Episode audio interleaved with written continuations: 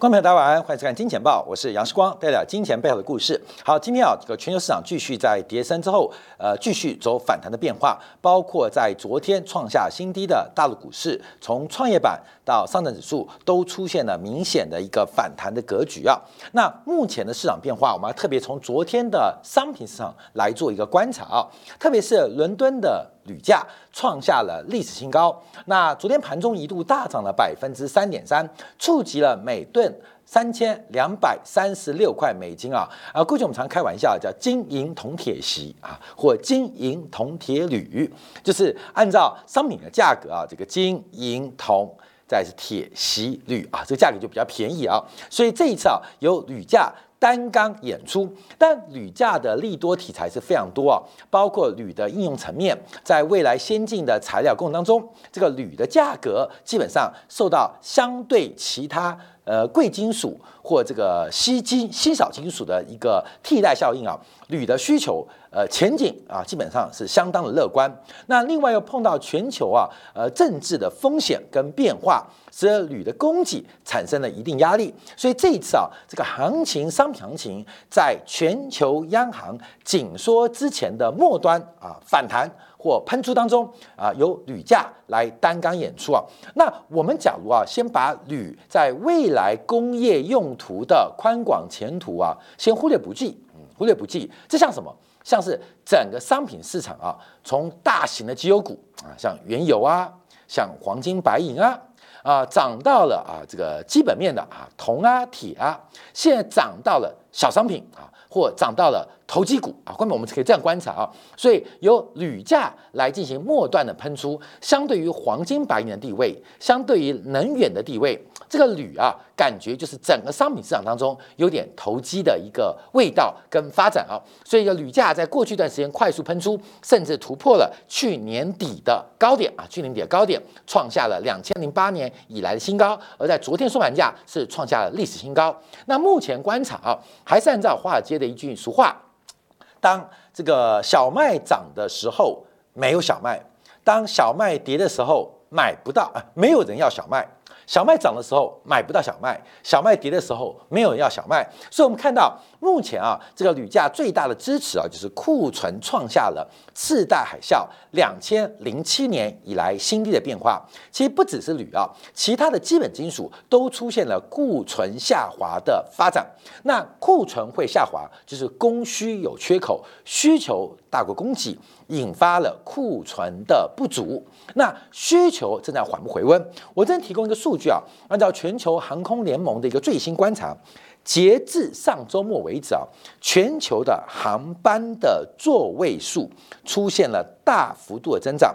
按照最新一周的航班座位数，为什么我们看到航班的座位数？这是一个经济恢复正常的领先指标，就航空公司的开出来的座位啊，座位。从前一周的全球一周有七千三百七十万个座位，到上一周已经回升到七千八百九十万个座位，每周用百分之七的速度快速的回升。那过去的君子啊，在新冠疫情以前，每一周全球的航空班次提供的机位一周大概是九千万个座位。也就是我们可以看到，在本月结束之前，全球航空公司的航班座位将会回到疫情之前的九成。航空公司不是笨蛋哦，会把座位开出来，开始贩卖机票，代表有需求。我没有这个班机啊。呃，这个班次一旦排定，飞机会起飞，所以基本上就会有很多的变动成本啊、人事费用啊、燃料费用会出现。所以从班机的班次的回温，我们也看到全球经济逐渐摆脱过去两年新冠疫情的干扰，应该最慢在今年的四月份就有可能回到新冠疫情的水准。那能不能挑战之前的峰值啊？之前高峰是在二零一九年。二零一九年的大概第三季左右的峰值啊，那可能还需要一点时间。可是至少我们看到全球的最对新冠疫情、社区隔离、各国管制最敏感的是什么？就是航空公司的班次跟班机。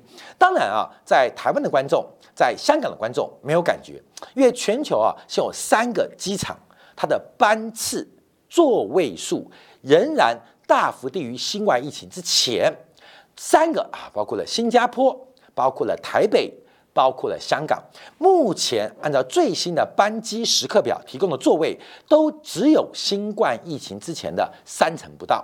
所以，对于台湾观众啊，对于这个香港观众啊，或对于我们东南亚像菲律宾或是新加坡的观众，可能说哪有哪有哪有啊？观众朋友，那主要我们看到美国的航班大举恢复。那我们刚刚提到，从七千三百七十万个座位回到七千八百九十万九十万个座位，一个礼拜增加了大概有五百多个座位啊，五百多个座位，观众朋友，五百多万个座位。你知道主要增量在哪边吗？不是美国，美国的几个航空公司的班次已经回复到新冠疫情之前的九成哦。在过去这一个月，班机这个班次跟座位数提供增量最多的，你猜是哪一国？中国。中国每周提供新增的座位数，每一周会多增加三百。五十万个座位，那有人讲跟这个疫情有关啊，当然跟疫情没关啊，主要是中国国内的班次正在快速的回升。好，那为什么我们讲这些啊？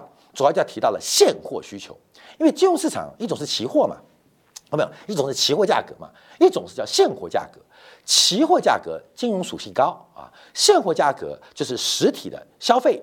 跟制造生产，那我们从刚刚班机的这个座位数的一个数据跟大家分享，就是实体经济的制造啊、跟生活啊、跟往来正在快速的恢复正常，所以在供应当中，过去塞港的、塞仓的啊，这供应链的瓶颈都逐步解决，让整个实体需求先被打通了。啊，被打通了。那这是实体面啊，就是消费属性。那另外就讲期货，它叫金融属性，所以我们看到实体的消费属性，它正在快速消化库存。那为什么价格会大幅走高？很重要的原因就是因为金融属性即将面对二零二二年全球加息跟央行缩表的未来，所以金融属性的期货价格遇到压力。但实体的消费属性价格却因为生活习惯活活动正常，遇到了一个推力，就形成了同样是铝，同样是铜，同样是镍，这些所有工业的基本金属，我们两个就说明啊，都会发现很特别的状况，就是期货价格在跌，或期货价格相对比较弱，可是现货价格涨歪了。现货价涨歪了，就是金融属性跟消费属性在同一个商品，因为期限不同，一个是现货，一个期货，出现了非常大的背离，所以出现了一个很特别观察啊。彭博最新的一个报告，就全球二十八种大宗商品，包含了工业金属，包含了农产品，包含了能源，包括了原油，其中有三分之二，包括就是十九种啊啊，这二十八种主要的大宗商品啊。二十八种当中有十九种，目前价格是倒挂。什么叫倒挂？就是现货价格比期货价格出现深水。什么叫做现货比期货深水？就是现货价格比期货价格来的贵。现货价格比期货价格来的贵，那这个现象已经非常久没有出现了。因为我们从这张图啊，从上世纪末到现在为止啊，这个按照彭博长期的追踪，这等于创下了至少二十五年以来最特别的现象，就是全球有三分之二的大宗商品啊，做流通性大，而且大家必须的，包括了黄豆、玉米啊，包括我们铜啊、镍啊、铝啊，包括的像石油啊等等，二十八种商品当中，现有十九种出现倒挂，而这这种倒挂的比例是创下本世纪以来最高的发展啊！现货价格走高，可期货价格有的没有涨。甚至还跌，还倒跌，就出现了一个倒挂的变化。包括天然气价格，远期的天然气期货最近表现很弱，可天然气的现货价格却是非常非常的硬啊！这是很特别的发展啊！关键其实不是二十八种商品了，你包括航运价格，远期的航运价格已经开始松动，可是现货的仓位仍然非常吃紧，所以就形成了一个很特别的倒挂现象。那这个就是我们提到的金融属性正在。进行升息跟央行缩表的预期，那消费属性，消费属性叫现货，又在反映社区生活。跟工作即将恢复正常的表现，就出现了一个非常特别的情况，就是全面的倒挂。好，我们看这倒挂有多严重？我们光看六种工业金属的一个这个商品价格啊，目前啊，包括了铝、镍、铜、锌啊等等，基本上全部都出现了现货价格高过期货价格，现货价格价格高过期货价格，特别是现货铝。比三个月后的铝啊，这个至少升了四十块钱啊，四十块钱，嗯，特别啊，就涨了四块钱，就现在四十块钱啊，一吨三千多块嘛，那你晚三个月买可以少四十块钱，这个概念啊。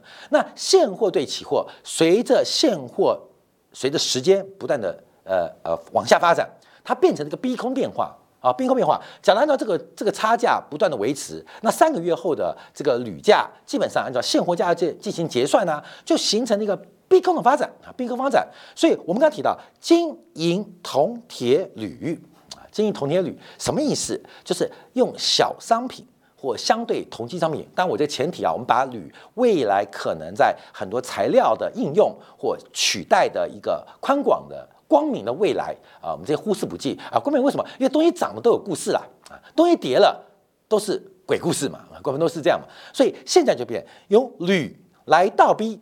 金银铜铁的空单啊，那能不能逼得成啊？能不能逼得成？那这种啊，有时候是拉小的出大的，光明还是要特别做观察留意啊。所以从目前我们看到全球的这个商品市场啊，出现一个非常特别变化。再次强调，金融属性的期货价格反映的是加息跟缩表，那现货啊消费属性反映的是新冠疫情已经正式要准备结束。最近我们看到医药厂大跌嘛。很多医药股大跌嘛，航空股还大涨，就是所有在做市场效率、效率市场的一个呃印验证，就是正在反映即将发生的变化，就未来三个月到六个月。所以同样是铝，同样是铜，还包括了油，都在打架，根本都在打架啊，都在打架。那到底要涨跟跌呢？我们看到，包括目前柴油期货，这也是工业属性很重要指标。谁要用柴油？不会是你吧？基本上就是卡车啊，工厂的一些燃料，柴油。目前也出现深度的逆价差倒挂，以致现货价格不断的涨，逼空啊，逼空什么？逼空期货价格啊，这个逼空期货价格。所以我们看到最近啊，这个现货需求的回温，逼空了期货市场的变化。那为什么逼空？因为大家知道加息缩表，这形成了一个目前市场反弹变化，很特别哦。观众注意啊，因为全部是小商品嘎大商品，全部是投机股。嘎成长股，关明就记住，就投机股啊，倒逼这个大型股的概念啊，就是小商品去嘎空、逼空大型股，是目前特别要做观察的。所以啊，这个期货价格上涨，昨天晚上我相信观众朋友都看到了，美国国债的殖利率逼近了百分之二哦。好快好快！本来市场上投行预估啊，大概到明年呃今年年底啊，这个美国国债殖率或是第三季之后才会到百分之二。昨晚上最高的时候已经几乎是一点九八，百分之一点九八。那随着商品的价格再度的逼空，使得美国国债出现极大的一个压力，所以价格走低，利率走高，啊，利率走高。那现在我们要观察王者啊，这个王者，快门王者。因为现在看到这个现货价格是非常缺的，彭博商品现货指数啊是创下历史新高，就是现货跟期货目前基本上是非常非常背离的，期货价格要创高，慢慢遇到压力，可现货价格却不断不断的飙高。那到底要相信现货还是相信期货？各位，它中间就是提到了金融属性跟消费属性的不同。好，那我们现在要特别观察啊，那这个会变成什么发展？为什么昨天美债会出现比较明显的一个下跌的变化？主要原因是因为原物料不断走高，包括了工资的上涨。开始倒逼了，以美国为主，其实全球市场都一样，都遇到了一个这个加价。我在这个上个月的时候啊，因为拜票嘛，这个选举拜票到处跑啊，这拜票其实很好玩，各位，因为只有拜票我们才走出去嘛，可以认识到不同的人啊，有的是这个上班族，有的是工厂的老板，有的是一般的呃这个呃呃呃呃好朋友，那有的是可能是生意人，我们可以看到的。我还记得我去跑了一个这个我们的一个会长啊，他是做这个橡胶射出的啊，塑胶射出的，他有六个。大型的机台，就每天在进行压缩，那每一个零件就赚那个几分钱。那我去拜票的时候说，为什么六个机台，怎么剩下两个机台在动，其他四个机台都不动？主要原因就是因为商品原物料就是合成橡胶啊大幅上涨，可是他的客户不愿意接受涨价，那怎么办？只好放弃订单，因为做了就赔钱，而且不是赔下赔很久，所以不愿意做。所以目前啊，企业就面临极大压力，工人难请之外，商品物料不断走高。所以根据啊，美国全国独立企业联合会啊，这个组织是非常大的。礼拜二公布的数据啊，美国一月份上调售价的小企业的比例创下了历史最高，有超过六成的企业正在调高他们的产品报价。那这个啊，是一九八六年开始统计数据以来最高最高的一个比例跟记录啊，比例跟记录。所以新的一年有更多的企业受不了成本。啊，被迫开始进行一个涨价的发展啊，涨价的发展。那相反的，虽然在涨价，可是这些中小企业，他们对于景气未来的乐观程度，则是创下一年以来新低啊，一年以来就是被迫涨价，而且对于涨价之后的商业啊生意。并不是很乐观跟看好，所以我们可以看到昨天的国外市场的变化也是非常非常的明显，就是接近百分之二的整数关卡。好，现在我们回来看王者啊，回来看王者，因为按照两千零八年为例啊，两千零八年啊，全球股市全球股市高点什么时候？两千零七年的十月份。两千零七年十月份，后来什么 Countrywide 啊，Freddie Mae、Fannie Mae 啊，Billstone 啊，Billstone 啊，还有包括什么呃 North Rock 啊，北岩银行还记得吗？还有到雷曼兄弟啊，那拖了一年多啊。那两千零七年十月份全股见高点之后，市场就是不断的震荡，跌弹跌弹跌弹。那最后一棒，当时最后一棒是油价，是原油。哦，是原油。那我们就要观察原油目前价格。那原油价格啊，当然昨天是出现一个拉回啊，主要是包括了美伊核谈判，还有乌克兰的一个冲突，到底会有什么样发展？所以市场不好定价啊，不好定价。那可是我们可以看到，油价在前阵子啊是站上了九十块美元的发展。其实我对于油价的发展看法。不是乐观的啊，我不是乐观的。我觉得油价的一个发展啊，基本上要大幅转强的可能性，巨冲的可能性应该是不太高。为什么？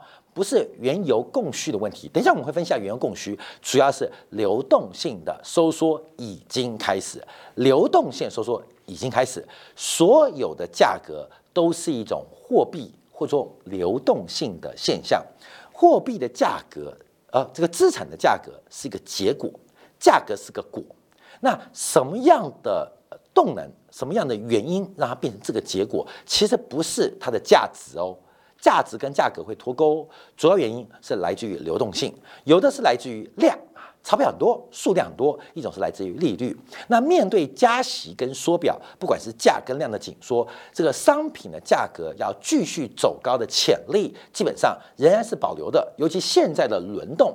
感觉像是拉小的出。大的啊，拉小的出大的，这方面可能要特别做留意。好，那我们看一下啊，这个昨天啊，其实美国也公布了很多原油库存数据。那当然特别观察是库存全面下滑，不管是库欣的原油交割点，包括了汽油库存，包括原油库存，都做出了一个下滑的发展啊，一个下滑发展。那后面这本来就会发生的，为什么？因为进入了淡季啊，进入淡季，呃，冬天过了，取暖呃的需求结束之后，下一个旺季是暑假的旅游的一个需求跟。支出，所以现在会出现库存下滑是一个理所当然的。当然，你可以解读啊，昨天晚上就是利多不涨啊，后面？利多不涨，因为所有的库存，从柴油、原油到交割点汽油的库存都是出现意外下滑。可是叫做利多不涨，后面什么意思？就是个多头啊怕利多不涨，空头怕利空不跌。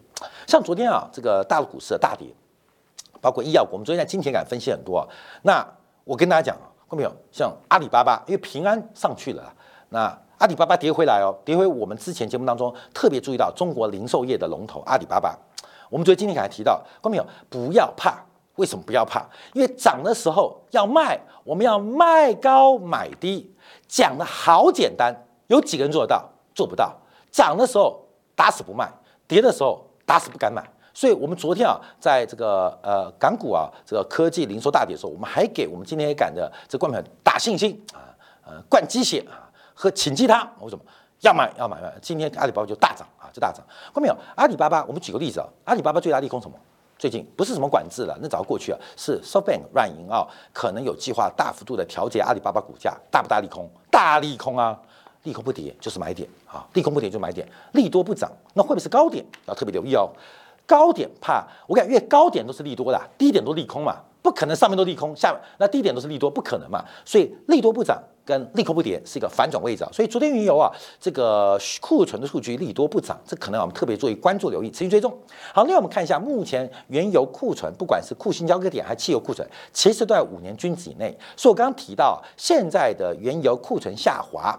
哦，超出预期下滑，那是正常范围，因为进入淡季啊，淡季。所以，我们从各项数据当中观察啊，目前全球的能源供给，以美国为例，其实应该并不紧张啊，并不紧张。所以，嗯，并不紧张。那实体的消费呢？有没有库存够啊？库存够。好，那我们再看一下，从另外一个 EIA 预测的油价。那当然呢，对于今年的油价，它进行了调高。调高是因为之前看不准啊，看到没有？它给的 range 很大哦。EIA 的 range 啊，今年最高的时候可能到了一百八。最低的时候可能会跌到二十五块钱啊，他给了一个统计学意义的一个发散的预测。那主要观察是 EIA，EIA 啊对高油价预期在什么地方？因为他们有比较完整的一个数据做追踪啊。那目前观察全球的需求正在回温，可全球供给加速的生产正在加快，尤其包括了非 OPEC，包括 OPEC 国家，基本上都仍然有巨大的。产能的潜力啊，所以等到油价来到第二季之后，供需的关系可能会逐步改变，特别是 OPEC Plus 的这个减产计划，随着时间不断的往后发展，这个减产的规模会越来越少，所以 EIA 估计啊，在今年第二季。这个原油的供给跟需求的关系会出现一个转折，也就是库存消化的问题即将做出一个结束发展。关面很妙，你知道吗？我想讲油价，油价我们很多看多在哪边呢？关没有？油价看多，二零二一年嘛，我们看多在这个电视墙外面了。关没有？在这电视墙外面了，那时候十二块。四十二块，那时候我讲油价，这还看不到，因为在画面在去年十月、十一月的时候，这金钱豹和金天海官面都知道，四十二块讲油价，那时候我们留言都骂骂声一片哦，都骂声一片哦，油价会害死人呐，油价会坑死人呐，怎么什么都会涨，油价不会涨，四十二块，看没有？为什么？因为还记得吗？那时候为什么会被骂？因为油价才在三个月之前一度期货结算达到负值，所以当时我说油价一定涨，看没有？为什么那么有信心？就是我们去年的成名作、代表作之一。为什么？这一个原因，因为原油没有散户在里面。就我常讲一句话嘛，再大的、再大的股价，这个在筹码在主力手上，筹码在主力手上，再大利空不会跌；筹码在散户手上，再大利多不会涨。四十二块。跟那时候讲讲油价四十七块讲是油价，关面没有人相信。到九十块跟大家讲说油价小心，你又会骂我，哈，又会骂我。关面其实很简单，其实主要的波动已经结束了，它不是单纯原有的供需问题，还要观察那是消费属性哦。金永远原油供需啊是一个消费属性的问题啊，消费属性我们讨论是消费属性，它一个金融属性问题啊，价格价值讨论这个是讨论它的价值，可是价值跟价格的之间的关系要跟金融环境会有。高度密切影响啊，所以我们看原油的供需的变化，应该会在今年的上半年到下半年啊，就大概第三季之后，但第二季可能会呃超出预期。为什么要拉最后一波嘛？旺季要拉高嘛？股价高，因为暑假最高，每次原油高点都几乎都是这个第三季暑假嘛，所以可能会故意这样预测哦，看没有？会作假的哦，会作假的哦，就跟我在二零二零年啊，看没有？新冠疫情爆发的时候说美国农业部的黄豆报告是骗人的。是假的，还记得吗？看没有？这所以他现在估计啊，说第一季供需供给会大于需求，看没有？那可能为第二季或第三季最后一波反弹或逃命波留下伏笔。到那时候有供给不如预期啊，看没有？再来一波，那时候来一波要更小心啊。所以呃，这个我们知道，你像次光为什么离开电视台啊？为什么？因为电视台老板都干预新闻，做九十九折的新闻就是为了一则假新闻，看没有？为了做那么多新闻引发流量，就是为了做业配。